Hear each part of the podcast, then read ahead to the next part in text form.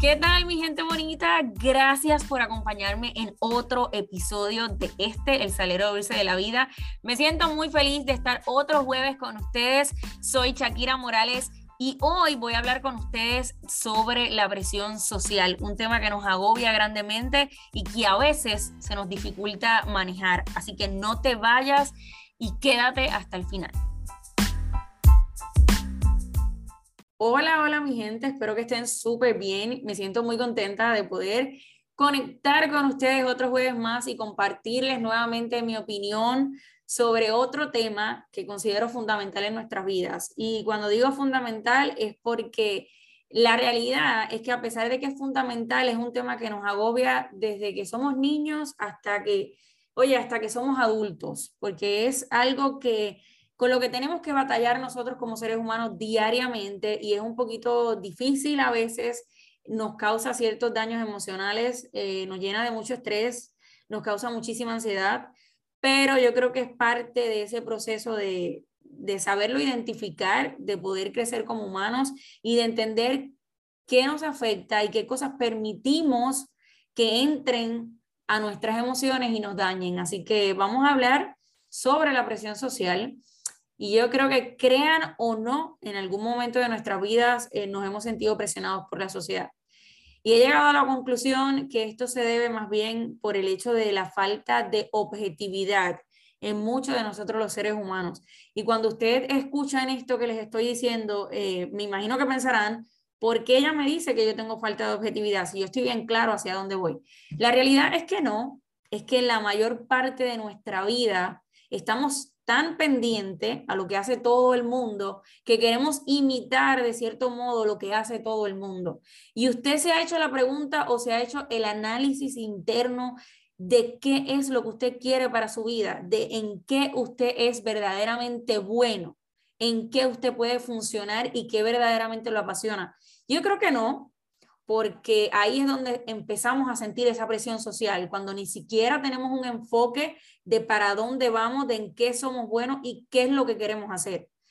Siempre eh, le he comentado a mucha gente que me rodea y a muchas personas de mi vida que eh, todos somos buenos en algo, todos nacimos con un don en lo que podemos desarrollarnos y podemos ser expertos totalmente en esa parte, pero hasta que no sabemos identificar ese don, eh, no, no podemos estar claros de lo que queremos en la vida.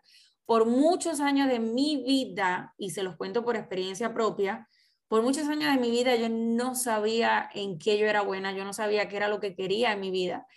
Y contarles esto de cierto modo me hace sentir un poco triste, porque a veces esa, eh, esa confusión que tenemos como seres humanos nos puede llevar a un camino bastante oscuro y, y sentirnos súper mal, por el hecho de querer encajar en una sociedad y no saber cómo, por estos estereotipos y estos ideales que, que todo el mundo pauta y tú quieres cumplir con ellos para sentirte bien o para sentirte que estás dentro de, de ese círculo donde todo el mundo es visto, donde todo el mundo es halagado. Y, y recuerdo estos momentos de mi vida y me siento súper triste porque nunca pude identificar, o tal vez no tuve las herramientas o alguien que me guiara para yo poder identificar en qué yo era buena, sino que a veces también volvemos a lo mismo, por lo que la sociedad estipula, nos limitamos, cerramos esos pensamientos que queremos y ese deseo que queremos de triunfar o de lograr algo, porque a veces pensamos que no cumplimos con los estándares y con los estereotipos que la sociedad exige. Y en un momento, yo creo que por muchos años de mi vida, mediante fui a la escuela y hasta que llegué a la universidad, hasta mediados, eh, yo estuve estudiando casi alrededor de siete años, parece mucho, sí, pero eh, la realidad es que hice dos bachilleratos, entonces por eso me tardé tanto. Creo que fue en mi tercer año cuando yo descubrí, y no más bien descubrí, sino que permití que mi cerebro, eh, de cierto modo, canalizara esos sueños y esas metas que yo tenía y exteriorizarlas para poder decir, ¿sabes qué? Yo puedo lograr esto. Yo no sé si ustedes en algún momento de su vida lo vivieron, lo pasaron, pero yo recuerdo que desde niña a mí siempre me daban en la escuela una tarjetita, un index card, en aquel tiempo le llamaban, donde yo tenía que escribir en qué yo era buena, en qué yo sabía hacer, en qué cosas yo me desempeñaba bien. Y yo recuerdo en todo momento ver a mis amistades, a mis compañeros de, de clase, escribir, eh, soy bueno dibujando, soy bueno pintando, soy bueno bailando, eh, me gusta hacer esto, aquello y lo otro. Y yo todo el tiempo dejaba esa tarjeta en blanco. Por muchos años sentí tanto dolor y eh, fueron una de las cosas que me frustraron grandemente en mi vida. Y nunca se lo comenté a nadie, nunca se lo dije a, a mi familia, a nadie. Que esa parte de mí me frustraba porque yo quería saber en qué era buena. En ese momento yo no sabía cómo identificar en qué yo podía desarrollarme y que yo sintiera ese tipo de, de pasión y ese deseo por querer hacerlo y sentirme bien haciéndolo. No es hasta que llego a la universidad, pero antes de llegar a la universidad yo, yo sabía lo que quería hacer. Lo que pasa es que nunca me atrevía a decirlo porque el solo hecho de pensarlo y pensar en los estándares que la sociedad exigía, para mí era imposible tan siquiera decir a lo que yo me quería dedicar en mi vida. Desde niña, toda la vida, yo siempre supe que yo quería trabajar en los medios de comunicación. Pero desde niña siempre vi que los estándares de, de, de, del tipo de persona que podía trabajar en la televisión era una mujer bonita, eh, generalmente tenía que ser blanca, una mujer alta, una mujer delgada, una mujer que no tuviera curvas, una mujer eh, que tuviera un pelo perfecto, unas cejas perfectas, unos labios hermosos. Entonces, yo me, me hice esa idea en mi mente y por muchos años yo dije, yo nunca voy a poder tener la oportunidad de entrar a la televisión. Porque la sociedad pauta que las personas que trabajan en televisión tienen que tener ciertos estándares y yo no los tengo, yo no cumplo con esos requisitos. Y creo que por muchos años me sentí eh, confusa, me sentí perdida porque yo decía, a lo que yo me quiero dedicar no lo puedo ni decir, porque es estúpido, yo nunca voy a llegar a la televisión. Claro está que ahora en mi mente esos pensamientos cambiaron porque entendí que hoy en día eh, creo que hay un cambio y creo que hay un chance para nosotros los seres humanos, siempre y cuando eh, como seres humanos tengamos la oportunidad de detenernos a pensar hacia dónde vamos y qué es lo que queremos. Y saber enfocarnos, no importa cuán grande sea la meta, no importa eh, cuán difícil pueda parecer ante los ojos de los demás lo que tú quieras hacer, si tú te lo propones y si tú trabajas por ello, lo vas a lograr. Pero eh, ese, esa parte de sentirse presionado por la sociedad es muy difícil. Y ahí es donde voy. No fue hasta cuando yo llegué a mi universidad, que estaba hasta en, en mi tercer año, yo venía estudiando lo que era administración de empresas, y eh, administración de empresas, pero especializado en hoteles. Y la realidad es que yo me di cuenta en ese proceso que yo nunca me iba a poder ver trabajando en un hotel. Cuando yo soy una persona que me gusta compartir con mi familia, que me gusta compartir con mis amistades, que me gusta disfrutarme los momentos libres. Y yo decía, yo no, no me veo, no me hallo trabajando en un hotel, eh, días festivos, donde yo tenga que limitarme con mi familia, con mis amistades, conmigo misma, y hasta también si en algún momento decido tener hijos, tener que limitarme. En ese tercer año yo creo que descubrí que en la universidad daban comunicaciones y ahí fue donde yo dije, ¿por qué no? ¿Por qué no estudiar comunicaciones y por qué no eh, ya por fin dar por hecho ese sueño que yo tengo? O por lo menos dar un paso para ir por ese sueño. Creo que por muchos años entonces fue que me sentí como con esos estereotipos que la sociedad exigía, que me sentí que nunca lo iba a poder lograr. Y, y en gran parte así nos sentimos todos los seres humanos. Cuando no tenemos objetivos claros y cuando no sabemos hacia dónde vamos, y al mismo tiempo cuando nos enfocamos en ver lo que hace todo el mundo. Pues yo en ese momento que no sabía lo que quería, yo me acuerdo eh, ver lo que hacía todo el mundo y yo decía, no, pero yo quiero hacer esto. Y, y al otro día decía, no, pero yo me quiero enfocar en esto. Hasta que en un momento de mi vida yo me dije, pero es que yo no me puedo enfocar en todo porque yo no soy buena en todo. Yo soy buena en una sola cosa. Y en esa sola cosa es que yo me quiero enfocar. Y no, no quiero decir con esto que no podamos aprender cosas nuevas y que no nos podamos desempeñar en cosas que jamás imaginábamos que podíamos hacer. Claro que sí, pero no te puedes frustrar cuando tú tratas de hacer algo o imitar algo que hace otra persona y a ti no te sale, o tú no lo vas a poder alcanzar o tú no lo vas a poder lograr, porque sencillamente no define quién eres tú como ser humano, no define lo que tú puedas lograr en tu vida o lo que tú puedas obtener. En este momento en el que estamos viviendo en una sociedad completamente cero empática, cero respetuosa, donde no hay valores. Creo que mucha gente se está enfocando muchísimo en la competencia. ¿Quién tiene más?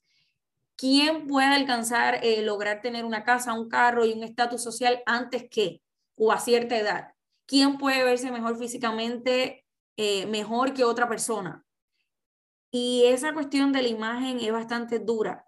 Muchas personas se dejan llevar por lo que ven a través de las redes sociales o por lo que otras personas hacen y de cierto modo crean una inseguridad en su vida y una confusión terrible, al punto de que pueden llegar hasta suicidarse. Y esto no es un chiste, lo digo realmente. Mucha, mucha gente se enfoca en lucir físicamente tan perfectos que cuando no lo logran hacer, crean una frustración interna en la que pueden llegar a una depresión y quitarse la vida. Porque sencillamente para ellos en ese momento, como no pueden encajar en ese molde que la sociedad les está dictando, se sienten totalmente fracasados. Y les voy a contar una anécdota eh, que me hizo de cierto modo caer en cuenta de cómo estamos viviendo y del, del pensamiento tan erróneo que tenemos como seres humanos. Recuerdo que un día eh, fui a hacerme las uñas como de costumbre con mi técnica de uñas. Y en ese momento que decido ir con ella, recuerdo cuando llegué, ella estaba muy enojada, ella estaba muy triste. Y yo decido preguntarle que por qué ella se sentía así, porque para mí el hecho de ver a una persona con esa actitud de tristeza y de coraje, pues a veces de cierto modo quiero ayudar o tal vez saber qué le sucede para yo poder darle mi opinión. Yo siempre ando ahí de consejera y de psicóloga. Y me acuerdo de estas palabras. Ella es una mujer, quiero antes de contarles lo que sucedió para que ustedes vean al nivel que llegamos los seres humanos, que para mis ojos es una mujer completamente hermosa, una mujer bellísima, con un estatus social eh, muy bueno, con un matrimonio muy bonito y, y que yo siento que ha logrado muchísimas cosas en su vida y ella es bastante joven. Y recuerdo que me dijo, me siento mal porque yo me tengo que, quisiera decirle las palabras, pero es que a veces no me gusta hablar malo, pero recuerdo que ella me dijo, es que me tengo que joder todos los días para tener un buen cuerpo haciendo ejercicio mientras otras personas se hacen cirugía y yo ya no quiero seguir en lo mismo. Yo quisiera operarme y ya verme bien porque estoy cansada de hacer ejercicio y matarme para lograr el cuerpo que otra gente tiene con una cirugía. Y yo me quedé como que, Dios mío, yo para mí el hecho de hacer ejercicio es una parte de... de de salud y claro que nos crea un, un tipo de autoestima y nos hace sentir bien con nosotros mismos, pero es más bien salud. Entonces para mí el hecho de hacer salud nos ayuda en muchísimas cosas con nuestras emociones, con, eh, con nuestro estado de ánimo, con nuestra salud, en fin, con muchísimas cosas. Pero esa parte de tú querer verte bien físicamente porque quieres imitar o quieres estar a la altura de otras personas y ni tan siquiera es por complacencia propia, de algo que a ti no te guste, que tú quieres cambiarlo. Yo decidí hacer ejercicio porque yo no me sentía bien con mi cuerpo. Y yo decidí que si yo lo quería cambiar, yo tenía que hacer algo, yo tenía que trabajarlo y era hacer ejercicio. Pero nunca lo hice porque quería verme como los demás o porque quería complacer algo en mí de algo que yo estaba viendo en la sociedad. Es estúpido el tú querer encajar en la sociedad por el hecho de tú estar viendo lo que hacen los demás y no por hacerte feliz tú. Recuerdo la parte de que una niña de, de quince años anunciaron en la televisión que decidió hacerse una cirugía.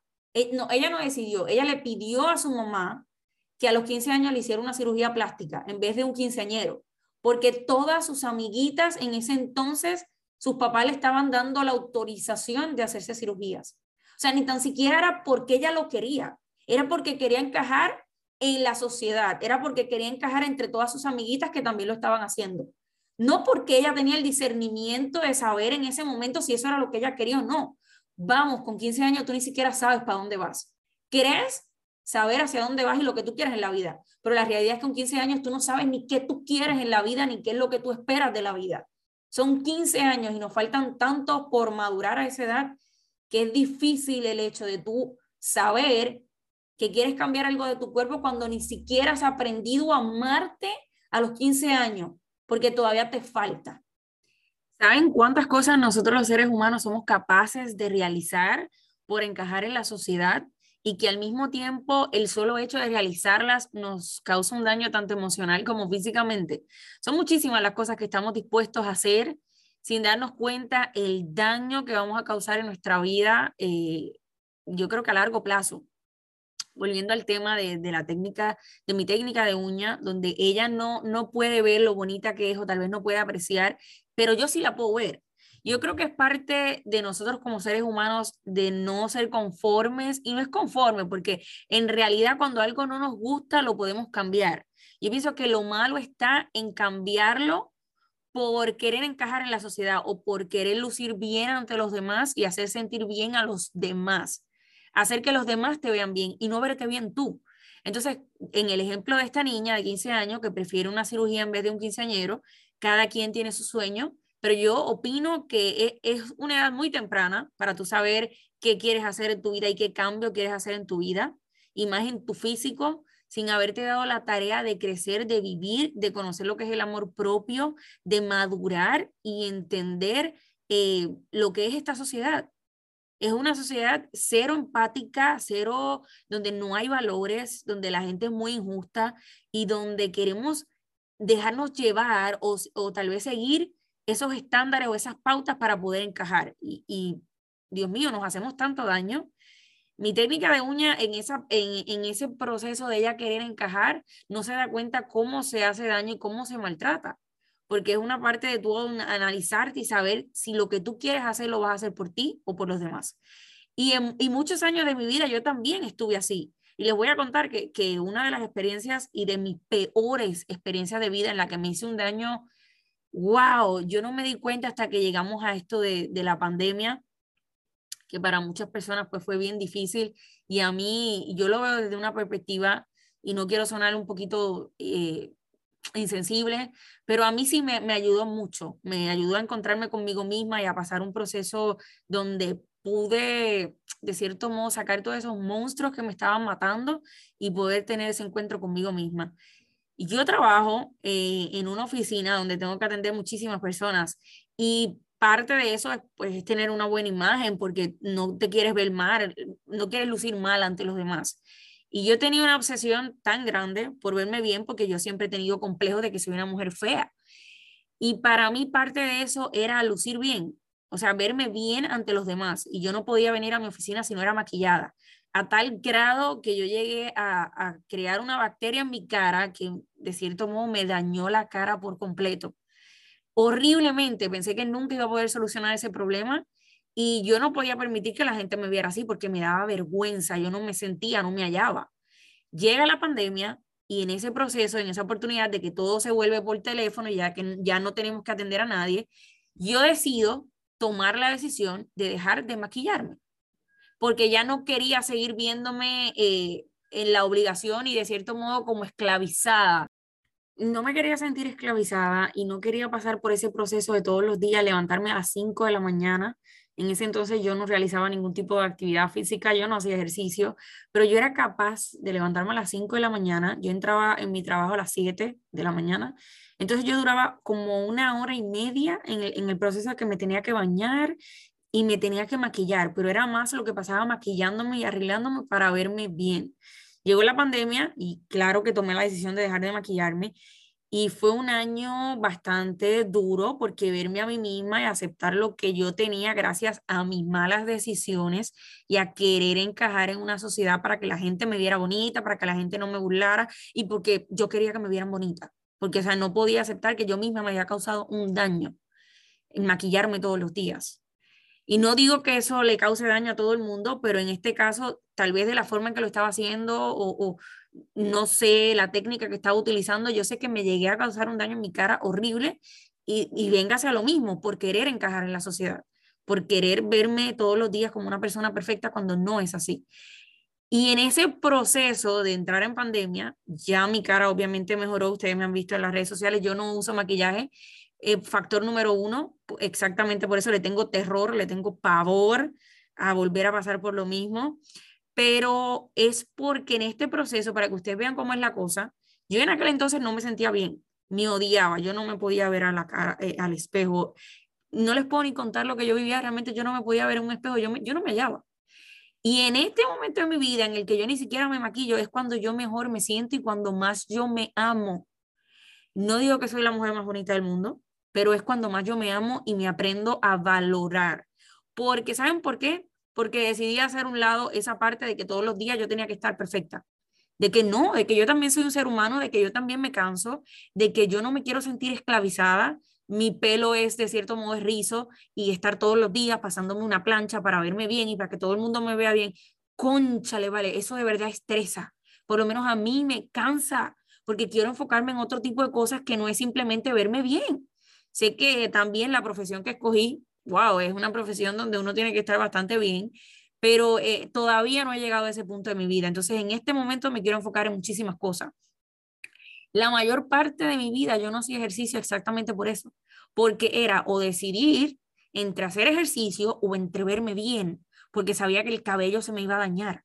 Y yo entre ese, entre ese proceso de o hago ejercicio o me veo bien, yo prefería verme bien en cuestiones de, de, de que otras personas me vieran bien, no verme bien yo, porque ahora me amo más. Ahora me acepto tal cual soy y todos los cambios que he tenido durante este proceso de venir, de cuidar lo que es mi alimentación y mi físico, ahora es cuando yo mejor me siento conmigo misma. Yo no sé si ustedes pudieron ver también el post de este actor y cantante Giancarlo Canela, eh, Giancarlo Canela, perdón, donde él compartía que necesitaba alejarse de las redes sociales porque sentía la necesidad de reencontrarse consigo mismo y poder entender lo que para él eh, significaba el éxito realmente. ¿Qué, qué era, ¿En qué consistía el éxito para él? Porque él entendía que en este momento les estaba mostrando a ustedes parte de una vida ficticia, porque muchos a veces cometemos el error. Y yo creo que todo el mundo lo hace. Ustedes no suben, yo creo que nadie sube las redes sociales cuando se siente mal o cuando está pasando por un proceso difícil. A menos que sí he visto gente que lo sube, Eh, procesos difíciles, pero cuando son procesos que tú sientes que la gente se va a avergonzar de ti, no lo suben. No lo muestran. Entonces tratamos de que todo el mundo nos vea como que somos perfectos. Y en ese proceso nos hacemos un daño irreversible. Imagínense de lo que yo fui capaz. Fui capaz de dañarme mi cara, que es parte de, de, de esa parte de, de uno, que con lo que tú vives diariamente, que es lo que tú ves cuando te levantas, porque la gente me tenía que ver bien. Y yo no me aprendí a aceptar. Entonces, vivimos en, un, en una constante competencia, en, en ese constante agradarle a los demás y no ser felices nosotros. Le he compartido a, mi, a mis familiares más cercanos, a mis amistades más cercanas en estos días, lo fundamental que es el hecho de vivir y ser felices nosotros, no vivir y mostrar que somos felices. Y toda la gente que me rodea en estos últimos meses, yo creo que me he enfocado en decirle exactamente eso. Vivan para ser felices ustedes, enfóquense en en de verdad, oye, de verdad ser felices, hacer lo que ustedes quieran. No, no se muestren en las redes sociales como no son o, como, o, o en ese momento muestren algo que no es lo que están viviendo, porque también esto llega a afectar a otras personas que te están viendo, porque se llegan a crear ideas erróneas de tu vida, entonces piensan que eso es lo correcto y quieren vivir igual que tú y tú como igual que otra persona. O sea, esto es un mundo, un círculo de, de toxicidad, digamos yo, que esto no quiere acabar y todo el mundo quiere hacer lo que todo el mundo hace y no deciden, caramba, enfocarse en lo que realmente quieren para su vida. Y les he hablado de varios eh, ejemplos que tienen que ver con mujeres. Yo sé que los hombres también me escuchan y no quiero como que me malinterpreten o que vean que nosotros las mujeres somos narcisistas.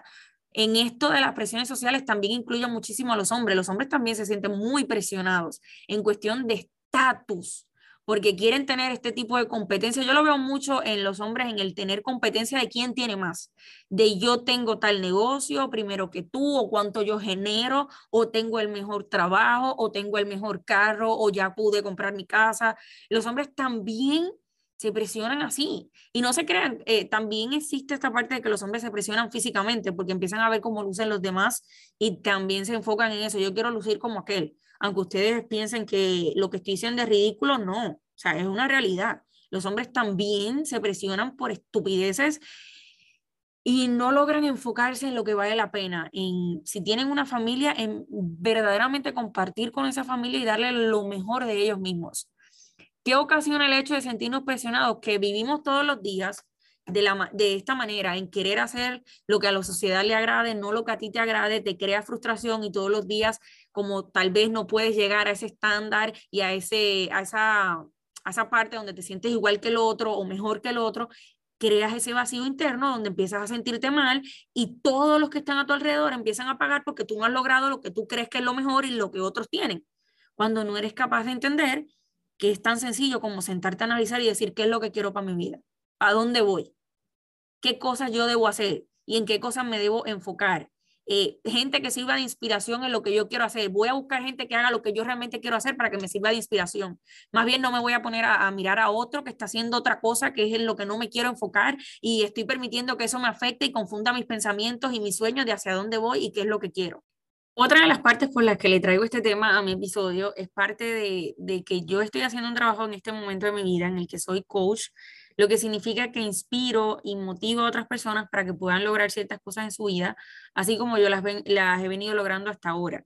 Sé que, bueno, no es que sean tantas cosas, pero para mí son eh, varias cosas significativas en mi vida, o sea, que han, que han hecho un gran cambio significativo en mi vida y en el que en algún momento pensé que no iba a lograr. Y este trabajo es más bien eso, motivar a otras personas para que puedan realizar ciertos cambios en su vida. No quiere decir que soy entrenadora de ejercicio, no, sino es que soy coach, lo que significa que doy support a otras personas.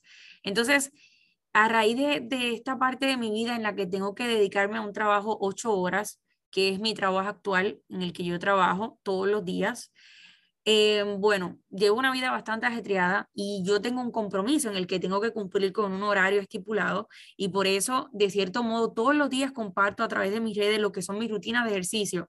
Más sin embargo, muchas veces no hablo tanto, no interactúo con, con, con la gente que me sigue en mis redes porque llevo una vida bastante ajetreada. Y en un momento llegué a pensar y dije, wow, yo creo que lo que estoy haciendo... Eh, tal vez no lo estoy haciendo tan correctamente o la gente lo pueda malinterpretar y no ver el mensaje que yo les quiero brindar. Y es ese de que así como yo lo estoy haciendo, ustedes también lo pueden hacer.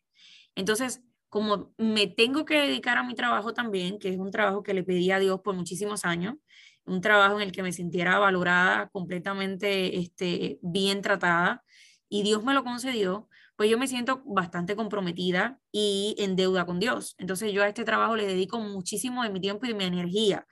Me gusta hacer las cosas bien y más bien, eh, de cierto modo, hacerlo bien por el hecho de que quiero agradecerle a, todo, a, a todas las personas que forman parte de esta compañía lo bueno que han sido conmigo.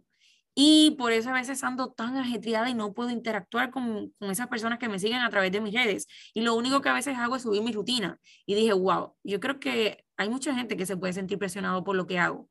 Porque a lo mejor tal vez no quiere hacer lo que yo hago o porque no le gusta ver lo que yo hago. Y en ese momento eh, pensé y dije, yo tengo que hablar con estas personas a través de mis redes y dejarles saber lo que siento.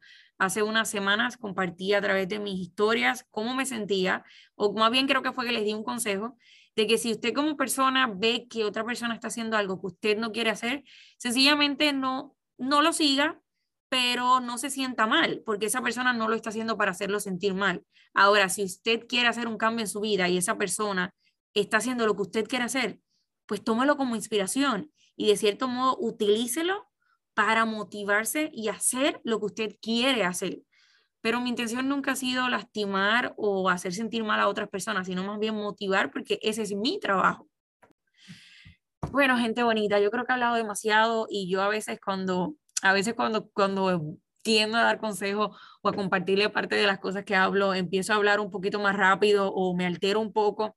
Soy así. Es la realidad. Eh, aquí tiendo a hablar un poquito más bajito o un poquito más calmado, pero en mi vida real soy una persona bastante intensa, yo creo, bastante intensa. Me gusta hablar fuerte. Generalmente mi tono de voz es alto. Yo no sé si se dan cuenta, pero es mucho más alto de lo que ustedes escuchan aquí. Soy una persona bien, este, ay, no sé, me, me enfrasco mucho en lo que yo quiero compartir, me exalto, hablo duro, pero esto viene ya de familia también, no es como que, sé que es algo que tengo que mejorar, obviamente, a veces hablo tan duro que cuando yo misma me doy cuenta, yo digo, oh my God, pero ¿y qué está pasando? Estoy hablando muy duro, así que perdónenme en esa y muchas más. Pero me siento muy feliz de poder compartir con ustedes estos temas que yo considero que todos deberíamos de prestarle importancia, porque el hecho de sentirnos presionados por lo que hacen los demás, por las cosas que comparten los demás en las redes sociales, cuando ni siquiera en eso nos queremos enfocar, ¿por qué permitimos que ese tipo de cosas nos afecten? Si no nos queremos enfocar en eso, más bien felicitemos a las personas por sus logros, eh, vamos a sentirnos felices por lo que otras personas pueden lograr en su vida, aunque nosotros no estemos eh, identificados con ese logro. Y entonces vamos a buscar personas que nos motiven, que nos inspiren para lograr lo que sí queremos. A eso es que me baso y eso es lo que les quiero compartir. Así que mi gente bonita, espero que estén súper bien. Si, si creen que este episodio sirve de ayuda para otras personas, por favor compártanlo, como siempre les digo, o inviten a otra persona a que forme parte de esta gran familia y de este espacio tan bonito.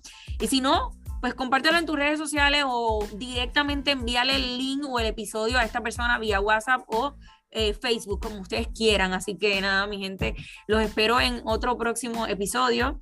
Espero ser un poquito más constante con, con mi podcast y poder seguir subiéndole más contenido y ser un poquito más variada en cuestiones de contenido, de traerle más entrevistas y cosas eh, o personas que tengan mucho que aportar a mi podcast. Les mando un beso, espero que estén súper bien y hasta la próxima.